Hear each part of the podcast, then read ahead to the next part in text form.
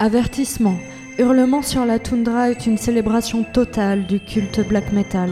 Ces rites radiophoniques peuvent inclure des œuvres musicales, des lectures de textes, des discussions franches et vulgaires, ainsi que des méditations sur des thèmes relatifs à la violence, à la sexualité, à la toxicomanie, au comportement aberrant ou aux politiques radicales.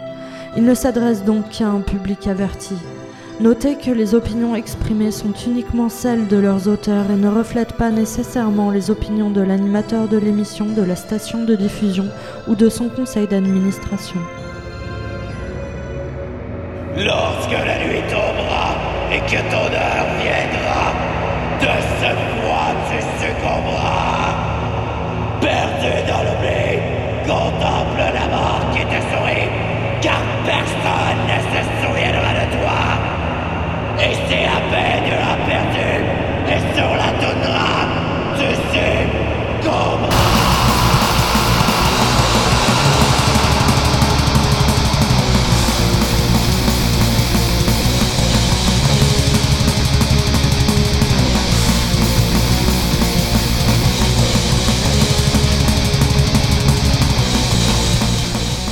Salutations à vous, fiers spectres affamés des contrées sauvages, et bienvenue, ma contreuse, à Hurlement sur la Tundra, une émission consacrée au culte black metal, produite dans un ancien bunker de la guerre froide ici à Iqaluit, au plein cœur de la redoutable terre de Baffin. Et moi, je suis Nafre, votre nécromancien chamanique pour encore un autre rituel qui évoquera les puissances du black metal, le plus transgressif, transformateur et transcendantal des arts musicaux.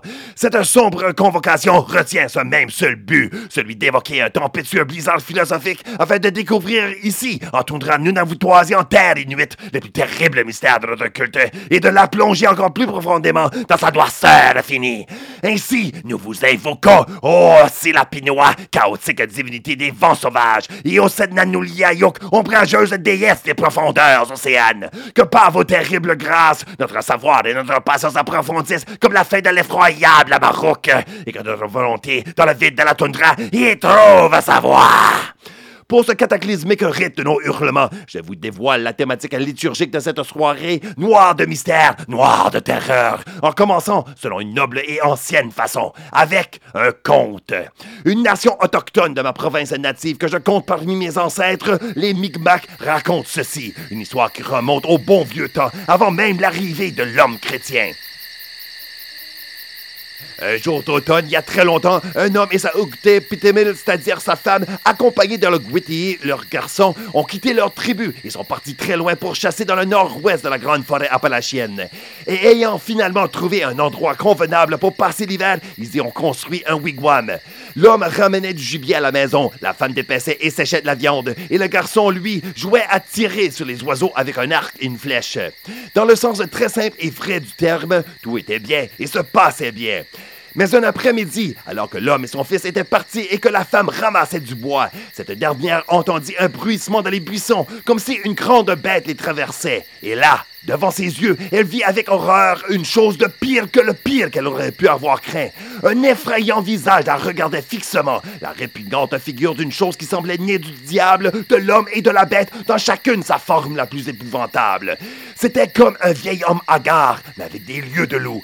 Il était nu, les épaules et les lèvres rongées, comme si dans la folie de sa faim extrême, il avait mangé sa propre chair, et il portait une étrange charge sur son grand dos squelettique. La femme avait entendu parler de cette créature. C'était le terrible Chenou, cette abomination qui vient du nord lointain et glacé, un monstre qui avait été un homme, mais qui était maintenant démon et cannibale. Malgré son choc, la femme reconnut tout de suite que c'était l'un d'eux et elle comprit. Seule dans l'immense forêt, face à cette monstruosité, elle courait un terrible danger. Ce conte dont je vous ai lu que le début et qui est l'extrait d'une grande et épique aventure d'une légende Mi'kmaq nous arrive du texte The Algonquin Legends of New England or Myths and Folklore of the Mi'kmaq, Passamaquoddy and Penobscot Tribes. Un important et fascinant recueil de contes traditionnels racontés au célèbre folkloriste Charles Godfrey Leland, débuté en 1882. Si vous ne l'avez pas encore compris, l'horrifiant chez nous de cette histoire, un possédé au cœur glacé, un humain corrompu devenu monstre cannibale, errant homicide issu de la sombre forêt. Il est en fait cette même créature que nous connaissons tous sous le nom de Wendigo. Une créature fabuleuse qui fait maintenant partie du panthéon des monstres de la culture populaire, au même titre que le vampire, le zombie et le loup-garou.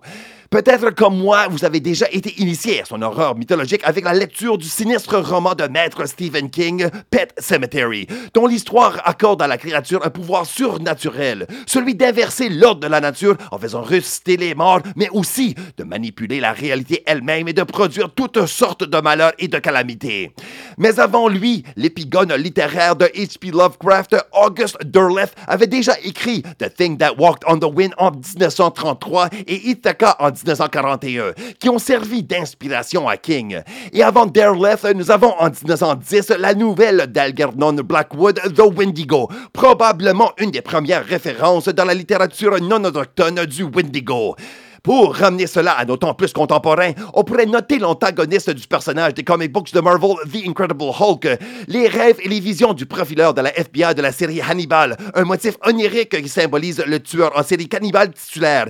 Dans les jeux de vidéo Until Dawns, des Wendigo apparaissent comme antagonistes principaux aussi. Et pour partager de quoi qui est proche à mon cœur, mon amie et une collaboratrice de ce culte, la poétesse britannique Kitty Metcalf, a produit un recueil de ses textes basanés intitulé My Father the Wendigo. Indigo.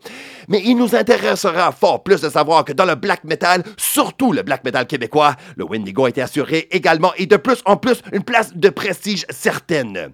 Sur Légende, le magnifique hippie partagé entre quatre grandes formations québécoises, Forteresse y a contribué une redoutable pièce qui porte ce nom comme titre.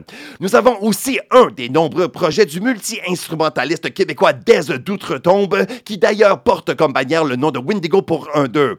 Et Wounded Funeral, groupe de Saint-Hyacinthe, est allé jusqu'à activement l'invoquer lors de leurs rituels musicaux, les musiciens se proclamant même une horde du Wendigo. Pour ma part, j'irais aussi loin que de dire que le Wendigo soit selon son itération originale autochtone ou les interprétations plus contemporaines qui renvoient plus ou moins fidèlement à celle-ci est la figure emblématique par excellence du black metal, étant une métaphore allégorique qui fournit au principe et à la menace des dangers du culte black la parfaite représentation mythologique, et ce, à plusieurs niveaux, comme nous allons le voir. Et donc, il est grand temps que cela, je vous l'expose et qu'ensemble, qu'on célèbre le Wendigo en lui consacrant un épisode entier en guise d'expression de dévotion confessionnelle. Une mise en garde, dans le respect de mes propres ancêtres Wallastock, Iyik et Mi'kmaq et en reconnaissance des terres sacrées que ces Premières Nations depuis l'aube du temps les habitent, je vais donner priorité et place d'honneur à l'interprétation traditionnelle de ce mythe qui est à l'origine, dans même sa nature et sa fonction, une légende autochtone. Pour cela, je vais laisser mon confrère de la noire tourbe forestière, Finien de Ifermark, vous expliquer de haut et en large la légende du Wendigo. De son refuge boréal en Gaspéguewagi, il nous a préparé une capsule dans laquelle il fait le tour de tout cela comme nul autre pourrait le faire. Je connais moi-même très bien la matière. Ayant eu plusieurs fascinants échanges avec le gars, je suis convaincu qu'il est de plus loin l'autorité la plus compétente et que ses propos seront les plus pertinents dans le cadre du présent rite. Maître Finien étant toujours vivement motivé à faire resplendir son savoir traditionnel Mi'kmaq et de s'en servir comme un tomahawk pour fendre le vil crâne de la société moderne, il ne nous partage pas que des connaissances. Il nous transmet une sagesse. Alors, cadavre de la toundra, des prairies et des forêts, même ceux emmurés dans une abominable ville de rats humains, oyez, écoutez!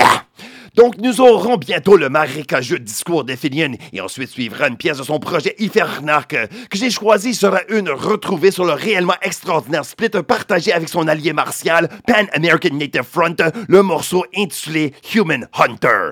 Mais pour immédiatement lancer en bestiale et dure forme cette sinistre soirée, tout en vous faisant déjà un clin d'œil au sens que je vais puiser de ce mythe pour fixer à vitam aeternam sa place dans le panthéon black, nous allons commencer avec de quoi vous allécher l'esprit et en vous insufflant une profonde faim, une faim de Wendigo, une faim à tuer, à manger et surtout à dévorer son prochain.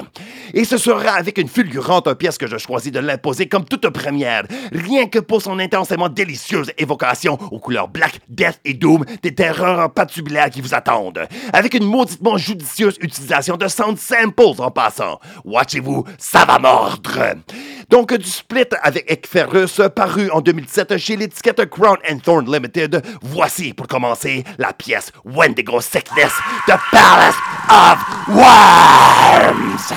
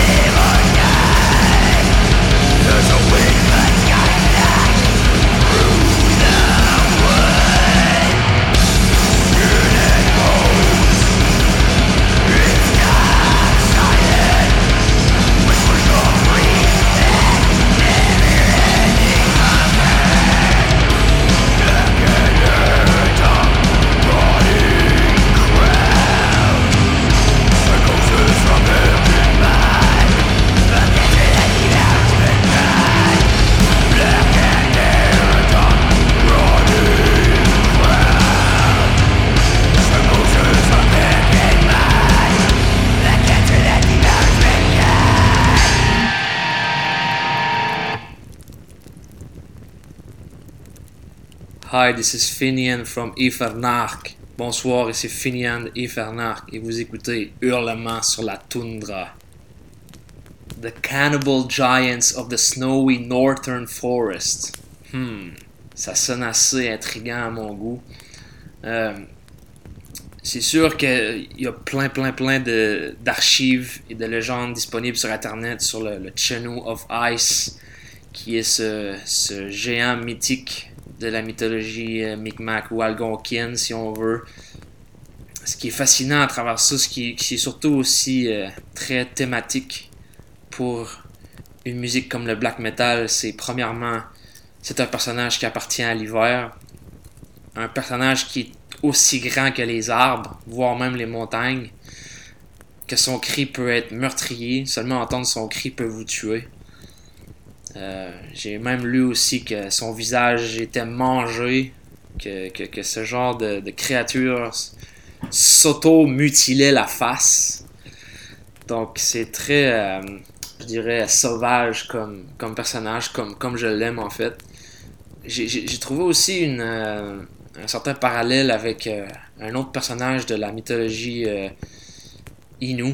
tu sauras m'en dire plus sur le Kushtaga ou Kushtaka, qui est un genre de bonhomme 7 heures, si on veut, de l'Alaska pour les jeunes enfants.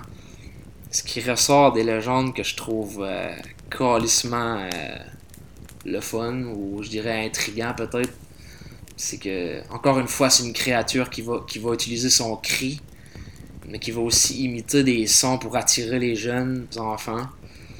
Est-ce que ce personnage-là était juste pour faire peur aux, aux jeunes Inuits, tu sauras m'en dire plus parce que je n'habite pas en terre inuite, mais euh, j'aimerais bien en savoir davantage. Mais pour revenir au, au Chenu, je, ne sais pas si personnellement c'est une légende qu'on a, c'est un personnage qu'on a créé euh, pour, illustrer tout ce qui, se passe dans un, dans un hiver euh, québécois ou gaspésien, dans le sens où si je m'en vais en survie pendant, deux mois en plein hiver dans, dans le bois, les sons que je vais entendre, ça peut être peut-être euh, des arbres qui craquent ou vraiment des, des, sons typiques hivernales euh, qu'on entend en forêt qui peut tout simplement me faire croire que c'est un géant qui habite là. Il n'y a pas juste, a pas juste le, chenou aussi, il y a le, Wendigo qu'on connaît tous, qui est très populaire. Il y, a, aussi une liste vraiment longue de, toutes sortes de créatures d'hiver qu'on peut retrouver dans toutes les mythologies à travers le monde, à travers les histoires, à travers les, les peuples. Mais je pense ce qu'il faut retenir si on veut euh, trouver un sens plus scientifique à ces légendes-là, parce que moi, j'aime bien m'intéresser au sens magique. On parle, on parle que cette créature était sous l'emprise de magie noire, que son cœur était euh, complètement congelé, donc euh, aucun sentiment pour personne. Mais euh, ce qu'il faut retenir le plus souvent, ce qui revient le plus souvent dans, leur description, c'est le cannibalisme. Le Chenu était euh, une créature cannibale, tout comme le Wendigo, si je me trompe pas, si je fais pas erreur. Et sûrement le Kushtaka aussi. D'après ce que les recherches disent, en fait, c'est que, évidemment, les hivers québécois d'antan étaient vraiment rudes voire presque impossible à survivre. Et quand ça fait 60 euh, jours que t'as pas mangé, tu te mets à avoir des hallucinations, des maladies, des carences en je sais pas trop quoi. Ton cerveau fonctionne plus correctement, tu commences à avoir des hallucinations. D'où peut euh, en venir certaines légendes, ou ça peut être peut-être des hallucinations que les chamans ont eues. Euh, parce que c'est très connu qu'un être humain qui se nourrit pas pendant une longue période va euh, inévitablement commencer à avoir des hallucinations, à devenir fou. On dit aussi que ces légendes ont été créées pour éviter que, les peuples se dirigent vers le cannibalisme, n'ayant aucune autre ressource sous la dent en plein hiver, euh, se tourneraient vers le cannibalisme. Donc ces légendes-là auraient été créées pour les empêcher ou seulement faire peur. Et le fait de créer une, certaine créature euh, cannibale pourrait peut-être changer leur perspective en quelque sorte.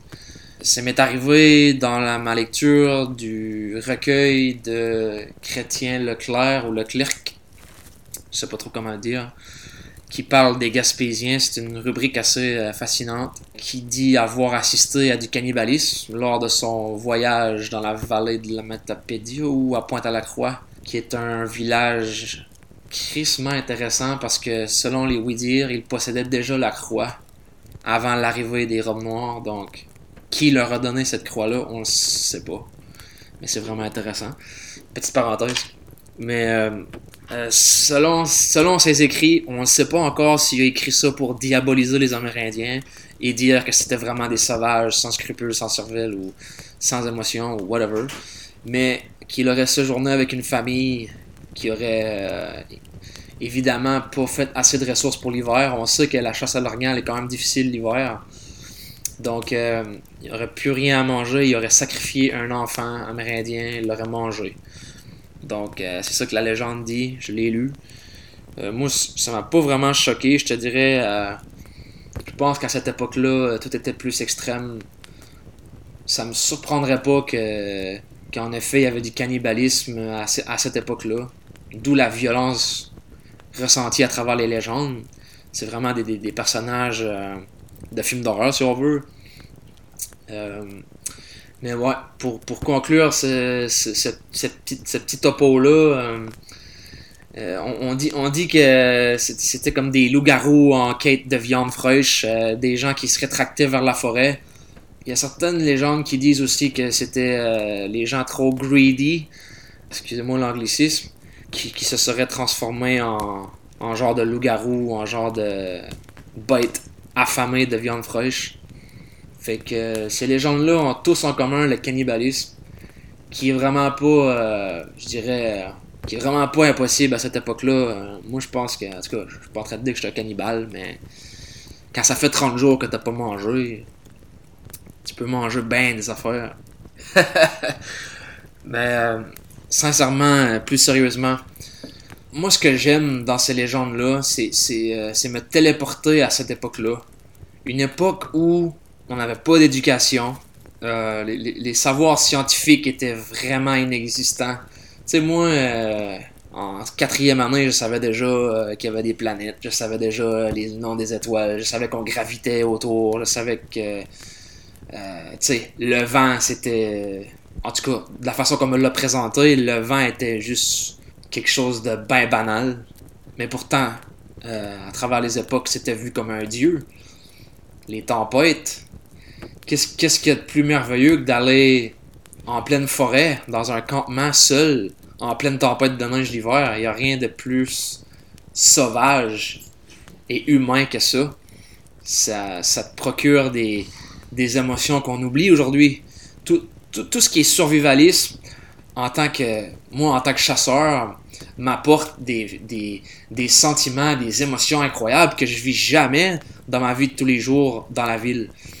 Euh, en ayant ces légendes-là avec moi, j'aime ça me téléporter à cette époque-là, me mettre dans leur peau. Tu, tu, viens au monde et ton père te dit que euh, en pleine tempête de neige, il y a un géant qui se promène. C'est clair que quand tu vas aller en pleine tempête, tu vas l'entendre. Moi, je, moi, je suis convaincu de ça. J'aime vraiment me téléporter à cette époque-là, aller dans le bois, vivre et revivre ces écrits-là. Puis, sans pour autant se débarrasser de mon éducation ou de mes savoirs scientifiques. Mais juste de regarder les étoiles puis de savoir que ces étoiles-là, c'était les étoiles que mes ancêtres regardaient, ça ajoute un petit peu de magie à, tout, à tout ce que tu vis, à ta, vie courante qui, est rendue tellement plate. Fait que de toutes ces légendes-là, moi, c'est ça que j'ai envie de dire à tes auditeurs, à tout le monde. C'est pas le fait de savoir si le Tchenou existe vraiment. Ça, on s'en calisse. C'est juste le fait d'aller dans le bois, de lire une légende, puis de la vivre, puis de, se laisser envahir par quelques petites craintes qu'on peut avoir. Parce que quand tu es tout seul dans le bois, là, t'en as des craintes. C'est vraiment là que tu peux savoir si ton indice de survivalisme est à point.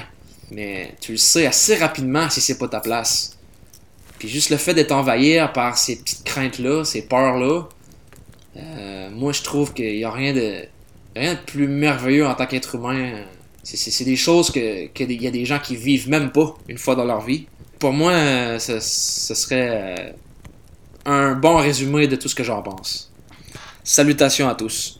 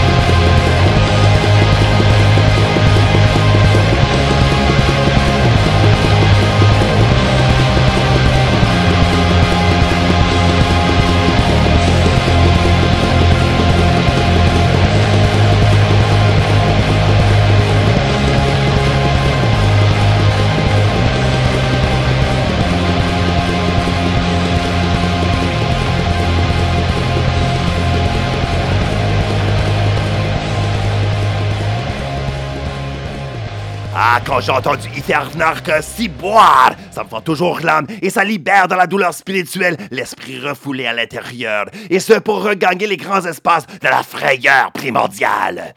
Et pour vous dire, cher cadavre, qu'en échange avec le maître loup des Appalaches, j'ai bien compris que du nouveau stock de lui s'en vient. Une nouvelle parution est présentement en train d'être enregistrée. Une ancienne de ses sorties va bientôt voir la noirceur de la nuit en format vinyle. Et un t-shirt et un long sleeve d'Ifernac sont en production.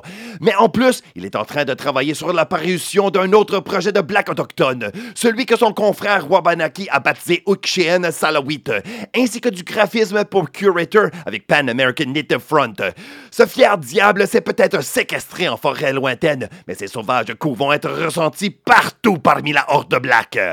Pour le prochain chapitre-là, ici aussi, j'ai de quoi de bien particulier à vous partager.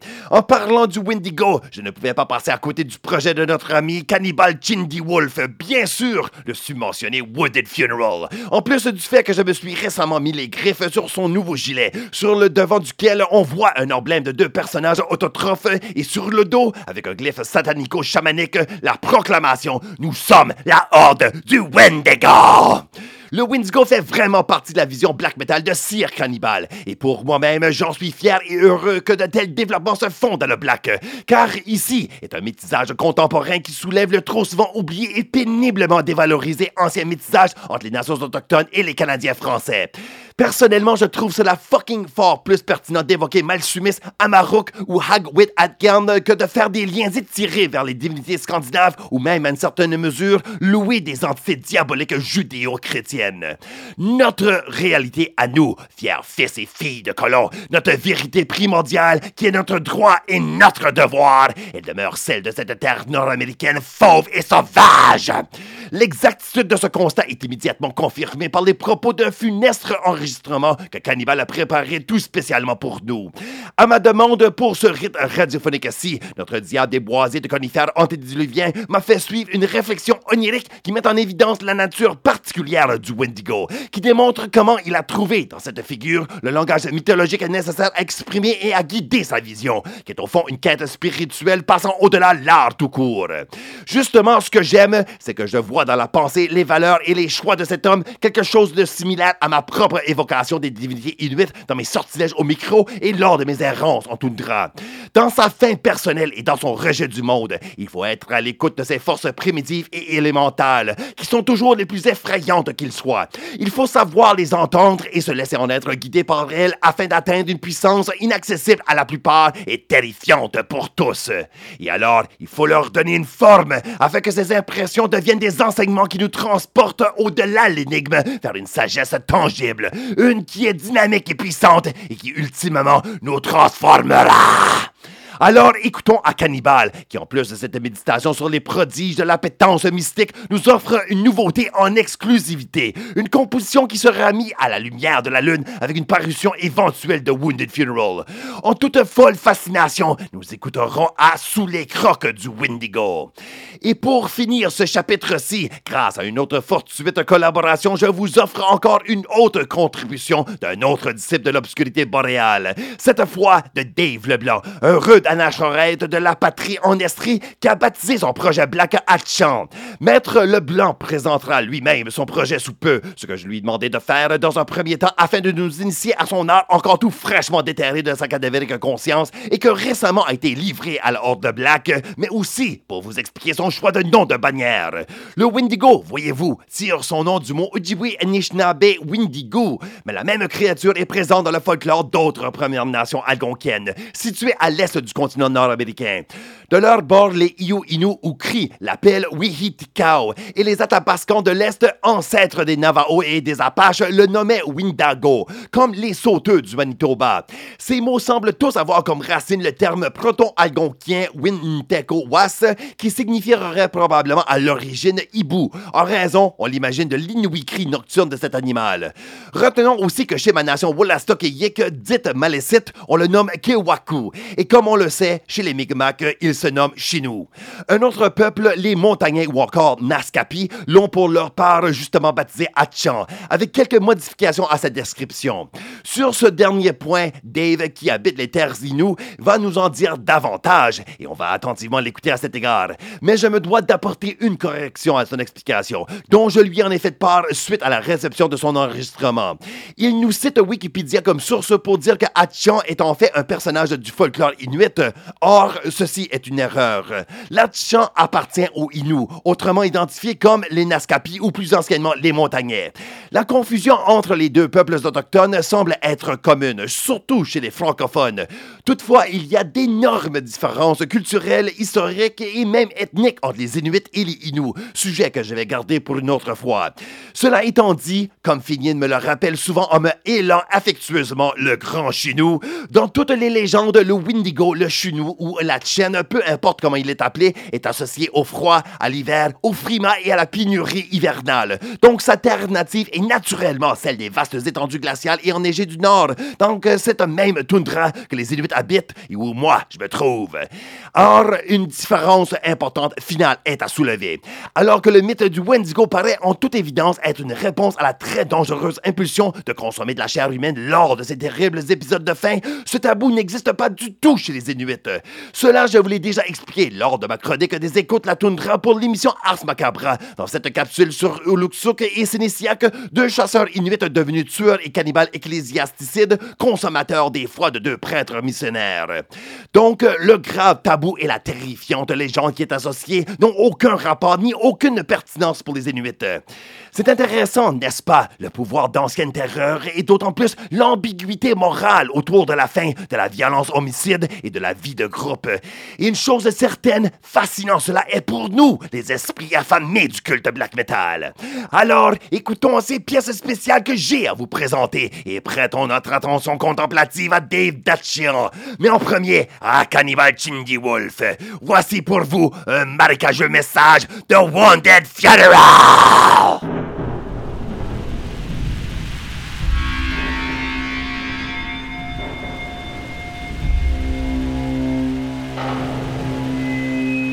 Bonjour, chers auditeurs des hurlements sous la toundra. Ici Cannibal. Et à l'invitation d'Onaf, je veux vous partager une expérience unique. Une expérience mythique que je confonds encore aujourd'hui entre le rêve et la réalité. Voici ma légende.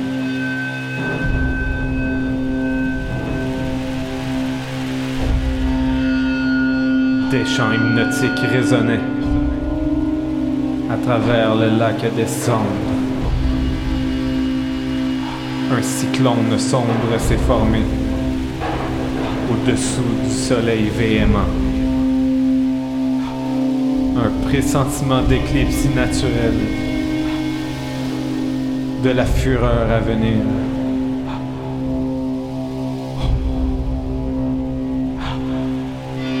Leur instinct primitif est maintenant réveillé.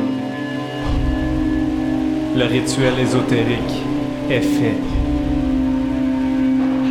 Peau guérie des rites méphistophéliques. Dans une litanie hystérique perpétuelle. Honorant les entités ancestrales. Êtres de feu hostile et de sève ferreuse. Ô Wendigo, sur cette nation primitive, élévation de créatures cabalistiques, une confrontation inévitable, se terminant par une disparition triomphante, volonté de vivre pour l'éradication ne donnant aucun répit à leur malheur. Le sang du défunt coule maintenant. Tâche la terre dans la damnation éternelle.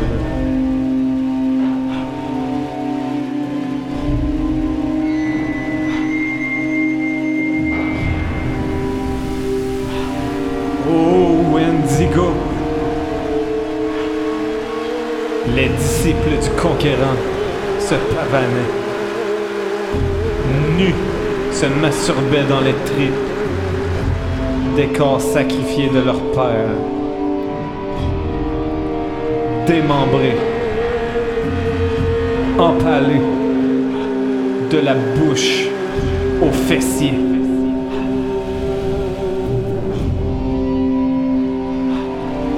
Peau mutilée de rites méphistophéliques. Dans une litanie hystérique perpétuelle. Honorant les entités ancestrales. Être de feu hostile et de sève ferreuse.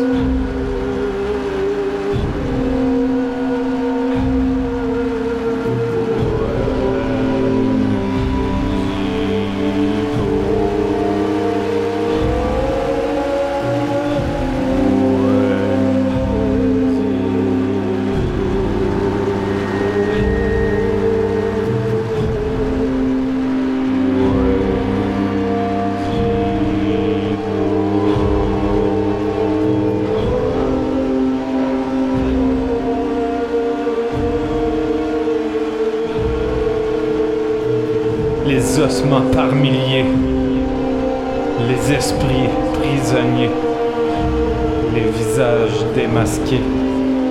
J'étais le défunt assassin.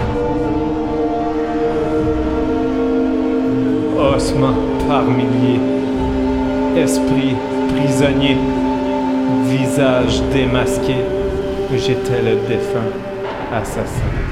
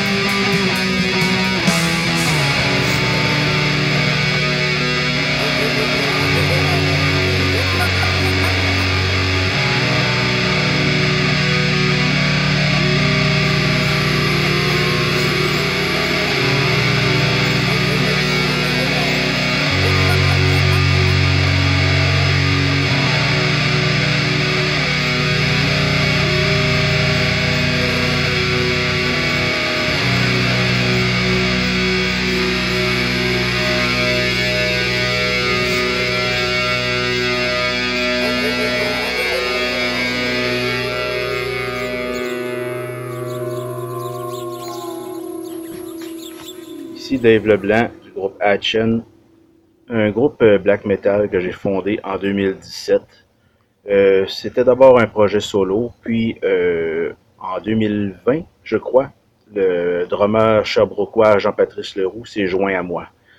Alors, après 30 ans avoir joué à peu près tous les styles musicaux, principalement dans, des bars, j'ai touché au blues, au classic rock, un petit peu au jazz et au prog.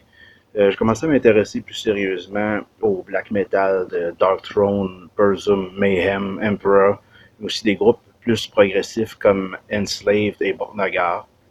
et pourquoi le, nom Hatchen? Eh bien, pour ceux qui ne sauraient pas, Hatchen vient du. C'est une légende inuite en fait. Euh, la définition de Wikipédia, c'est un esprit cannibale qui euh, hante le, le permafrost. Euh, en fait, la légende dit qu'un Hatchen était tout d'abord un humain qui a été contraint de manger de la viande humaine, soit par choix, soit par obligation pour survivre, et alors ces gens-là deviennent des Hatchen et sont condamnés à se nourrir de viande humaine. Pourquoi j'ai choisi ce nom-là? Eh bien, premièrement, parce que je trouvais que la définition était très, très intéressante. Aussi parce que je voulais avoir un nom original et pas quelque chose qui sonnait comme euh, du, déjà entendu. Euh, ensuite, la chanson que vous allez entendre, c'est une chanson éponyme, donc la chanson s'appelle Hatchen et qui c'est des paroles euh, qui sont plutôt imagées, plutôt abstraites. Mais euh, si on regarde les paroles et qu'on prend un peu le deuxième degré, on peut voir ça comme un, un éveil. La, chanson commence par Awaken the God Within, donc réveiller le Dieu intérieur. Ça revient un peu à, à, à trouver le, le, le son, son, vrai sens, le vrai sens de son existence, peu importe, euh, peu importe qu'est-ce qui arrive euh, aux autres et tout ça. Euh, c'est un peu une philosophie aussi euh, qui rejoint le satanisme de Anton Levy à savoir euh, que chacun est son propre Dieu. Musicalement, la, la, chanson évoque un, un, blizzard impénétrable, un blizzard qui nous sandblaste la face. Euh, et puis euh, la fin de la chanson, c'est un peu comme le calme après la tempête, mais le danger rôde toujours. Alors, gare à la chaîne.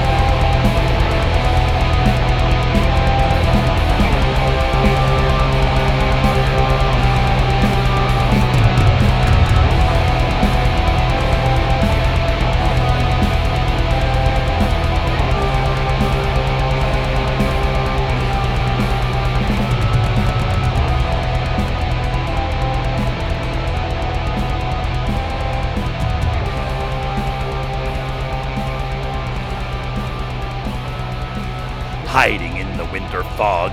No one is out of reach. Take all and leave none. Your realm's a no man's land, raining on the permafrost, brutal terror unleashed. Take all and leave none. Your realm is a no man's land. Que de ce froid monde glacial et redoutablement impossible donne naissance à des géants qui chasseront l'humain pour se rendre plus fort encore. Nous venons d'écouter Acha avec le titre terminal de sa toute première parution, Winter Fog, une sortie indépendante de cet été dernier. Et avant cela, à Cannibal de Wounded Funeral, qui nous a partagé en exclusivité sa composition aux couleurs de son cahier, sous les crocs du Wendigo. Tout cela, ça sent la tourbe mousseuse et ratineuse de la forêt, l'électrifiant frima des nuits d'hiver et surtout le sommate arôme de profonde frayeur patubulaire. Et ainsi, nous pouvons distinguer que notre sinistre pérégrination dans le monde du Wendigo, menée en suivant le sentier du black metal, est bien en cours. D'autres frayeurs s'en viennent, mais là, on doit prendre notre habituelle pause afin de vous passer quelques annonces. Certes, on vous reviendra dans quelques instants pour atteindre le comble de ce rituel. Et alors, on vous exhorte, cher cadavre, à fidèlement répondre à l'appel. Notre meute vous y attend, donc rejoignez-nous ici, sur les ondes de votre station de radio communautaire, pour entendre nos hurlements sur la tundra!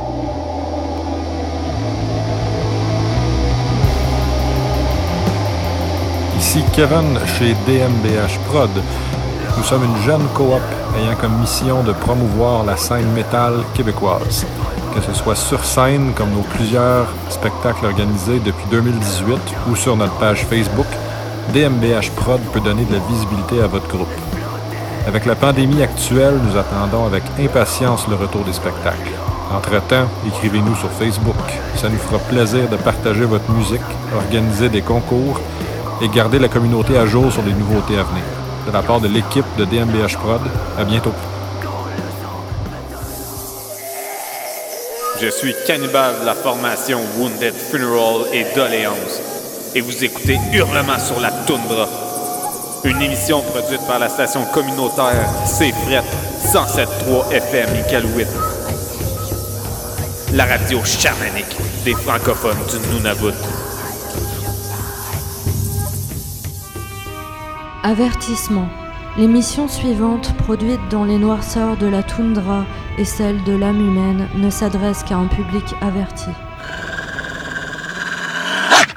Bon retour à cette exploration agitatrice du culte black metal que nous appelons Hurlement sur la tundra. Vous êtes en compagnie de Nafre, le magistère secretorum de l'émission. Et ce soir, vous le savez, vous en êtes excité, vous en êtes assurément terrifié. Nous sommes en train de découvrir le monstre cannibale originaire du folklore des Premières Nations autochtones de l'Est, le redoutable Wendigo des peuples algonquiens. Parmi eux, la plus malveillante, la plus odieuse, la plus abominable et grotesque créature surnaturelle qui soit. Un sacrilège vivant de l'harmonie naturelle et des mœurs humaines. À sa base et dans ses anciennes origines, le Wendigo était un réel avertissement des dangers du cannibalisme, qui, chez les Premières Nations, même pour sauver sa propre vie, était considéré comme le plus sévère des tabous. Réduit à un état de famine, on devait plutôt noblement choisir le suicide ou, dans le cas d'un être cher, l'abandon à la mort.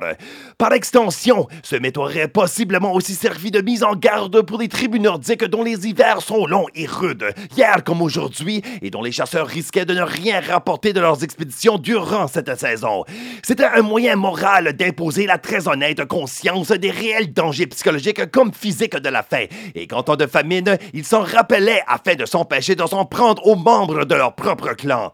Les descriptions des déformations physiques du Wendigo, avec son corps osseux et disproportionné, sans lèvres ni orteils, évoquent à la fois l'affreuse émaciation du corps due à la famine aiguë et les lésions défigurantes causées par les engelures.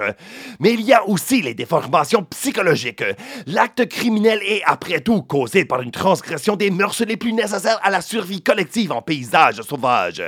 Et alors, la transgression de l'avarice et de l'égocentrisme laissés à libre cours pour poursuivre ses ravages intérieurs viennent à détruire l'âme de l'homme. Le fascinant mythe avec lequel j'ai débuté l'épisode justement en parle. Et on se rappellera que le monstre possède après tout un cœur humain devenu dur morceau de glace. De plus, loin de pouvoir satisfaire sa faim, ou plutôt sa gourmandise, il est réduit à manger du bois, des champignons putrifiés et des mousses du marais, devenant alors une pauvre créature non pas juste d'horreur, mais de pitié et d'ironie tragique. Alors pour tout dire, le Wendigo est un mythe basé sur la personnification des difficultés de l'hiver et du tabou du cannibalisme, mais aussi sur le besoin de pallier les mœurs de la coopération communautaire et de la modération et du contrôle personnel. Ces croyances n'étaient pas périphériques, faut le dire. À quel point le Wendigo était utile et important pour les Algonquiens peut être remarqué dans la danse satirique organisée par les Assiniboines et les cris en période de famine, appelés par eux Wendigo Kazi Mowin. Aujourd'hui faisant partie de leur danse du soleil, elle avait jadis la fonction de renforcer le sérieux de ces tabous. Pour le prochain bloc maintenant, on va revenir alors au fond primordial de cette créature légendaire et aux très vraies, très puissantes et très nécessaires craintes et valeurs qui l'ont créée dans la conscience algonquine. En premier, je vous présenterai de quoi du multi-instrumentaliste norvégien Gvalvag, membre et maître passé et présent de bien d'autres cultes, entre autres Astaroth, Atontat, Valgalder et Doddsfall, mais qui a choisi de baptiser celui-ci directement et simplement Wendigo. Il nous a contribué ainsi qu'une seule parution en 2015 sortie grâce à l'étiquette Fallen Angels Productions, le trop justement bien intitulé Anthropophagiste, un genre d'album concept étroitement centré sur le mythe du cannibale rôdeur des forêts. De celui-ci, je vous jouerai Human Flesh, une composition qui reconnaît comment le phénomène du Wendigo est devenu plus qu'un simple mythe, ayant prêté son nom à un phénomène que certains psychologues nomment la psychose du Wendigo. Cela, selon eux, est un trouble psychotique spécifique qui peut être reconnu chez un patient qui montre des signes de tendance cannibale tout en faisant preuve de comportements violents et asociaux. Et pour continuer sur ce retour aux racines boréales du mythe, je vous ai sélectionné une pièce de Neros Benedicios du Brésil qui, sur leur album de 2018, Hermo, nous offre la composition The Call of the Valley, dans laquelle Maître Paolo Auchan nous invite tout en hurlant à descendre, et je traduis, dans le profond chimérisme de la vallée du Wendigo qui empoisonne l'esprit des voyageurs de passage. Car à vous, cadavre passager, le terrible Wendigo, il vous appelle, il veut dévorer votre âme comme votre misérable chair.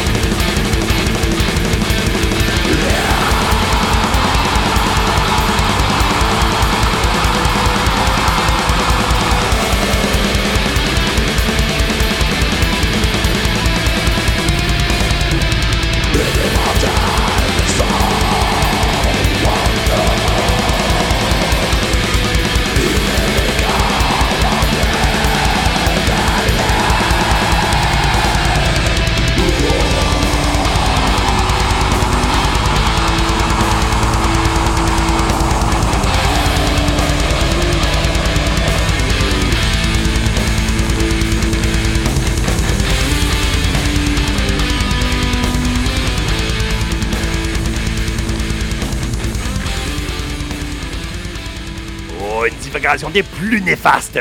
On vient d'entendre là en tout dernier le quatuor brésilien Neros Benedictios avec The Call of the Valley. Et avant cela, Human Flesh du one-man norvégien Wendigo. Maintenant, enfin, considérons le métallétude dans notre contexte contemporain. La cauchemardesque menace du Wendigo, comme plutôt je vous ai exhorté à le remarquer, est allée au-delà de la légende autochtone et elle a été adaptée aux appétences angoissées, aux morbides fascinations et oui, à la noire éthique du black metal. Les artistes et les raconteurs modernes en ont fait une légende qui transcende les cultures, tout en nous ramenant à l'intègre culture de la sombre forêt et de la nature sauvage, dont les diaboliques ombres et les dangers prédateurs, peu importe les tours électrifiées et les murs fortifiés de nos villes comme de nos civilisations, réussissent à nous secouer dans notre naïve et maladive aisance. En fait, nous en avons de besoin. C'est comme je l'expliquais hier même à un acolyte. Le Wendigo, c'est comme les autres tropes et motifs mythologiques repris non seulement dans le black metal, mais dans les films d'horreur slasher, dans les romans policiers de tueurs en série et la littérature fantastique, dans notre célébration de l'Halloween, dans les sordides légendes urbaines qu'on se raconte et même dans l'obsession conspirationniste de notre ère. Tout cela arrive et constitue un seul phénomène. La soif de pouvoir ressentir un lien vital à les vraies forces de cet univers intégrement néfaste. Et de pouvoir prendre réellement conscience de notre destinée en tant qu'être de chair et d'esprit. Certes, cela est souvent fait depuis le confort de notre demeure bien rangée et avec de simples contes, chansons, films et autres, tous des artifices de l'imaginaire, pas du concrètement réel. Mais avant de rejeter sa validité, reconnaissons que cela démontre la paucité de notre civilisation actuelle, de notre immaturité générale, nos esprits ayant été fort trop longtemps nourris par le confort matériel, le contrôle spirituel, l'égocentrisme stérile et surtout la domestication de l'homme sous l'emprise de ces sociétés. Pour certains des plus enhardis d'entre nous, ce qui est rare, dans cette dissonance, notre curiosité nous hurle à nous lancer en action et nous en sommes assoiffés, nous en sommes affamés et nous irons jusqu'à la limite et au-delà de nos dignes impulsions sauvages. Peut-être alors bien que le Wendigo nous présente un langage allégorique qui nous permet d'articuler cela en paroles et en gestes, une justification métaphorique pour totalement rompre avec la société et pour follement se lancer dans la forêt où nous trouverons dans cet enfer boisé notre paradis boréal. Mais que cela dit-il vraiment pour nous aujourd'hui? Similaire au loup-garou ou même aux légendes du crypto-animal, le Sasquatch, le Wendigo moderne manifeste alors moins l'ultimatum fatidique de la famine ou le potentiel de la dégénérescence morale humaine et communique plus la menace de la forêt et le danger de ses secrets antiques qui demeurent et demeureront à tout jamais présents, puissants et douloureusement poignants aux yeux de l'homme civilisé. Un monstre, oui, mais voici un monstre nécessaire et qui, dans sa diabolique affirmation du pouvoir de la nature, de notre nature, rôdera à tout jamais dans les obscurités de notre monde et dans notre sinistre conscience. En retenant cette pensée et aussi les plusieurs enrichissantes méditations de la soirée, contemplons les paroles de la pièce de clôture, une de la formation de Black Cascadien With the End in Mind, originaire d'Olympia dans l'État américain du Washington. Sur Tides of Fire, leur toute dernière parution, sortie en mai de cette même année chez Avant-Garde Music, nous avons la dramatiquement monolithique, épiquement cathartique composition d'une durée de presque 20 minutes. Set the Cavernous Souls Alight, dont les paroles je vous traduis et les récite comme incantation finale de ce rite d'hurlement. Wetico, diable maudit réfugié à l'intérieur, une gueule béante et vorace, le fléau de ceux qui sont venus avant, mais son nom détient le pouvoir. Je ne peux pas détourner le regard, le poison qui rend la terre malade est en moi. Les marées de feu, qu'elles mettent le feu à l'âme caverneuse. Dans une flamboyante splendeur, nos ombres ont été révélées. Je me suis réveillé à l'aube rouge et maladive. L'ancien vieux monde était parti en fumée. Les mots se transformaient en cendres étouffantes sur ma langue. Plus jamais je ne détournerai leur regard. Un nouveau chemin s'est montré à moi. Un savoir ancien est en moi. Les marées de feu, qu'elles enflamment l'âme caverneuse. Dans une flamboyante splendeur, nos ombres ont été révélées, comme des fleurs qui jaillissent des collines ravagées, bénies par la pluie et par la ruine, nourries par des cendres fertiles. Finalement, nous hurlerons la vérité.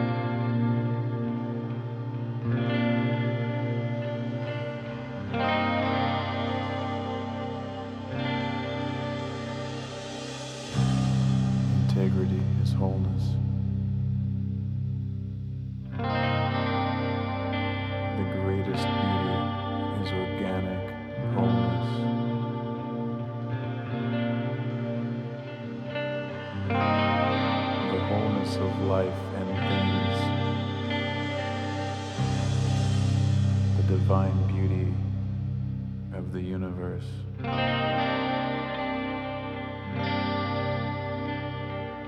Love that, not man, apart from that.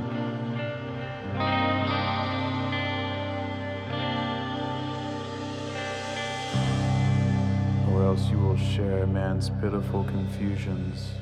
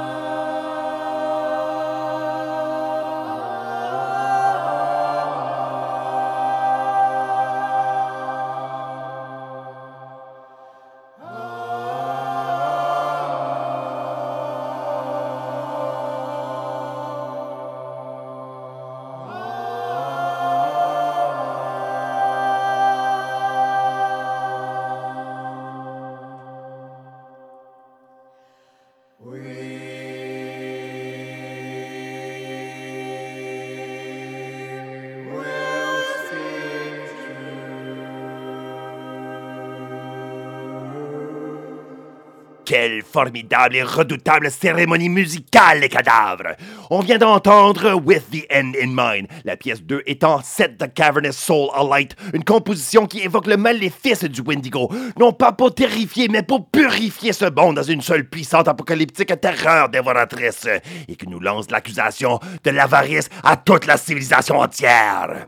Peut-être que notre confrère Finian avait bien raison. C'est dans un nouveau baptême d'ancienne frayeur que finalement l'esprit de l'homme pourra retrouver sa dignité et regagner pour lui-même, à juste titre, sa vraie nature héroïque. Sur ce dernier colossal coup et cette assourdissante contemplation, chat cadavre, l'épisode a atteint sa fin. La semaine prochaine, notre effarouchante et périlleuse quête reprendra avec une autre thématique et une autre approche qui vous seront alors présentées. Et ensemble, nous repartirons découvrir de ces terreurs innombrables cachées dans notre territoire sauvage. D'ici notre prochaine convocation, rassasiez votre fin sans fond en consultant la page Facebook d'Hurlement.